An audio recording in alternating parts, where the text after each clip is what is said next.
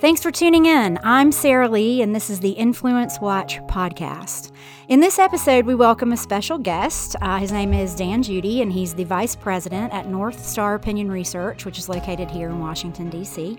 And he's also a Georgia native and a fellow alma mater at the University of Georgia, which is where I went. So I'm thrilled to welcome on uh, Dan Judy. Go, dogs, Dan.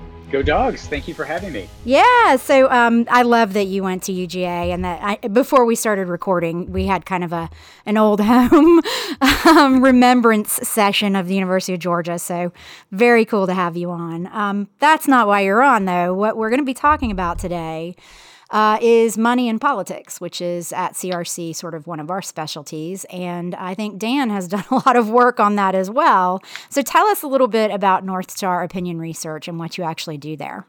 Sure. So we are a polling and research firm. Uh, when we do campaigns, we work for Republican candidates. And we also do a lot of issue based work, um, some nonpartisan type stuff. Uh, we do a lot of work for corporations, for associations, public affairs type things. And so we, you know, our focus is on public opinion uh, research, so polling and focus groups primarily, um, just finding out what people think, and then using that information to make strategic decisions or develop messages or, or what have you. Okay, so yes, so that's um, if if you're listening and you're not sort of intimately familiar with the way DC works or politics works, what Dan is talking about, that's some of the machinery of how politics works within the Beltway, um, and actually in the states as well. And it's it's a bit of an esoteric subject, but it is a very important one uh, when you're trying to understand for example, what, what happened in the 2020 election.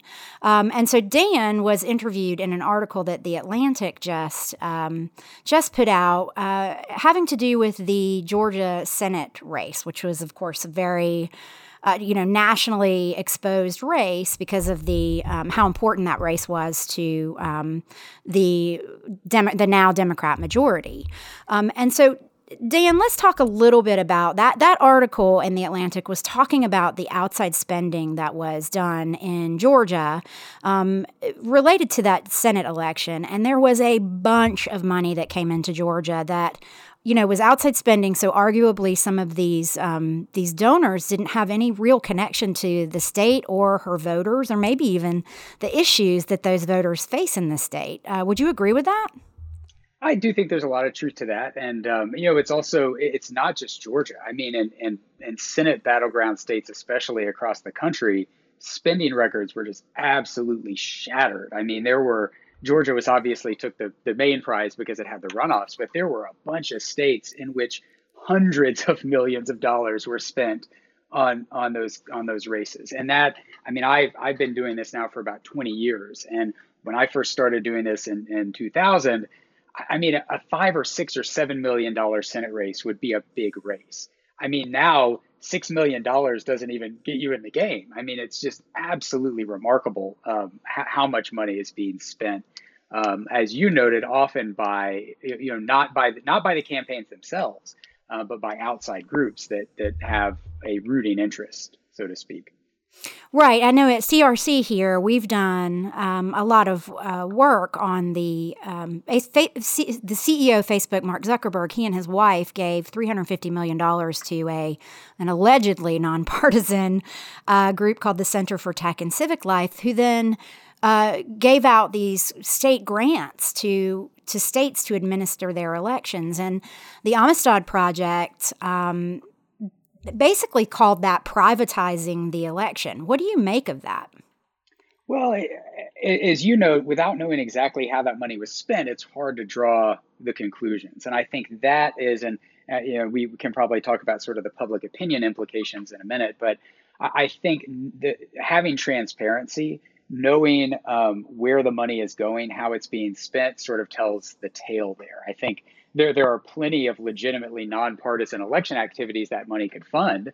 Um, and I frankly think that it would be in the organization's best interest to disclose that if it's true, because it, it sort of pulls back the curtain and, and takes away avenues for criticism. But you know, there are also, uh, you know, um, especially, you know, not just in, in kind of big counties, but also in small counties, there is the opportunity for money to be spent in ways that do advance a particular party or do help a particular party. But without that transparency, there's just no way to know. Okay, so let's talk about the public opinion element of it, which is what you do at your, your work. You're polling, you're asking people what they think of these things. And in this uh, Atlantic article, you're actually quoted um, as saying, You've got enough weapons. You're talking about money in politics. It's not necessarily outside spending, but you're talking about money in general, and specifically in Georgia. You've got, this is your quote, you've got enough weapons to blow up the earth 50 times over, but you can't not build them. You've got to keep the pace. And what you're referring to there, correct me if I'm wrong, is that, and we've done some work in this space, that the uh, the sort of liberal giving um, is outpacing the conservative giving, and so in order to basically win elections, you've got to stay on track with that. What are people saying about that? Do you get the sense that that's something that the average voter knows about? And do they care about it? So there's a couple things at play. And, and the first, you know, from strictly a public opinion angle, do people care about money in politics? Yes. If you ask them, do you think there's too much money in politics? Almost everybody will say yes.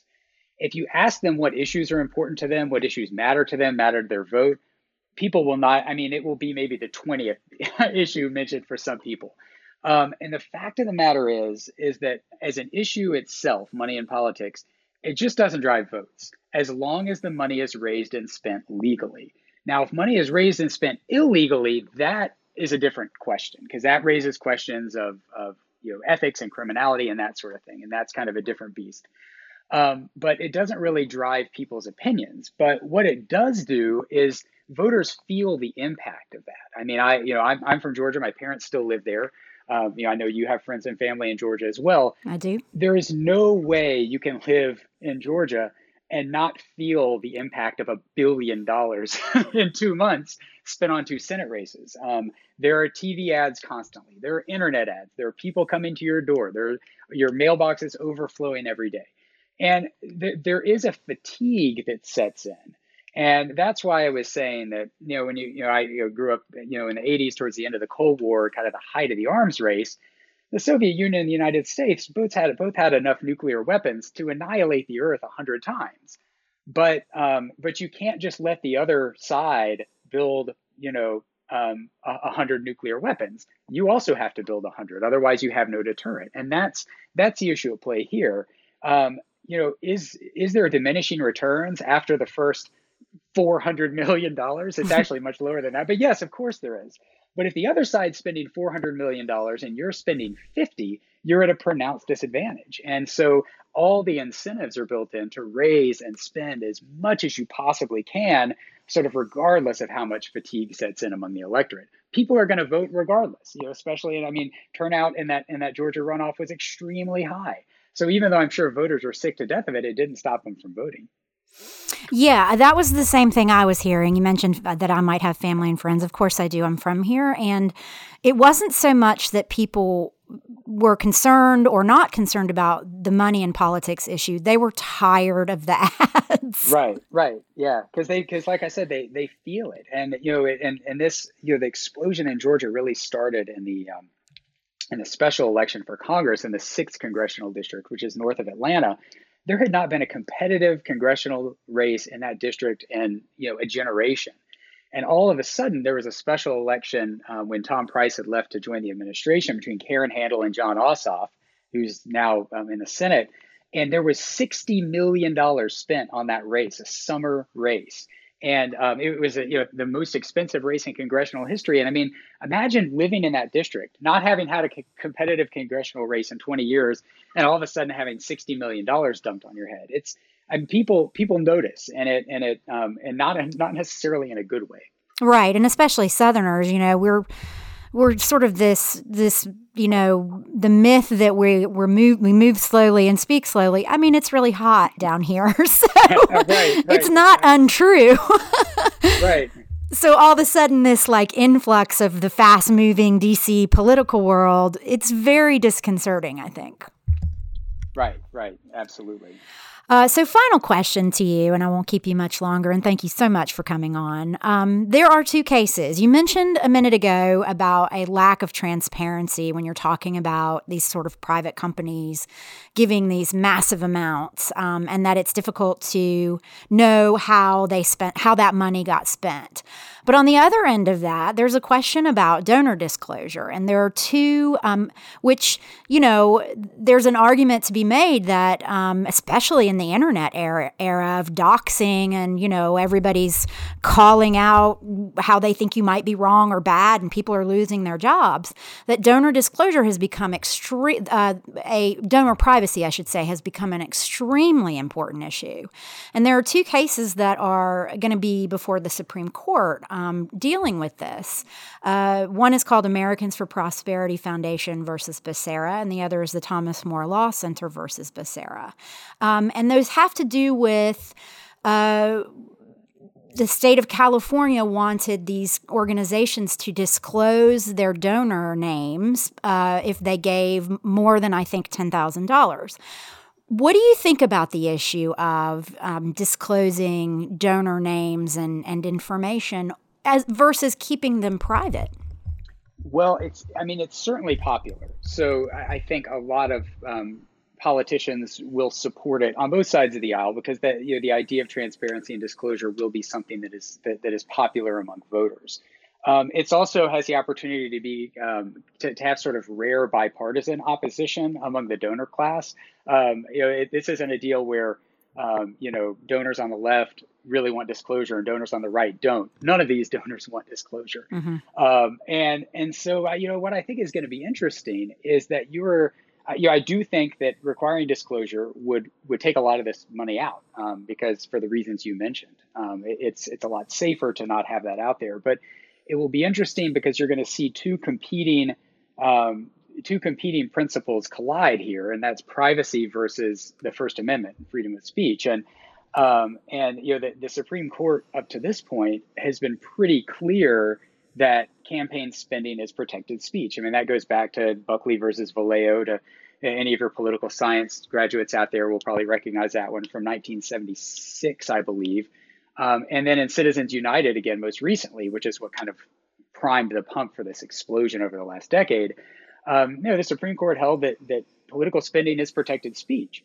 Um, on the other hand, you know, you have the idea of, of disclosure and, and the right to privacy of these donors. Um, and you know, I think the the interplay of those two things is going to make for a pretty interesting dynamic. Um, my, um, you know, in, in terms of how it plays out.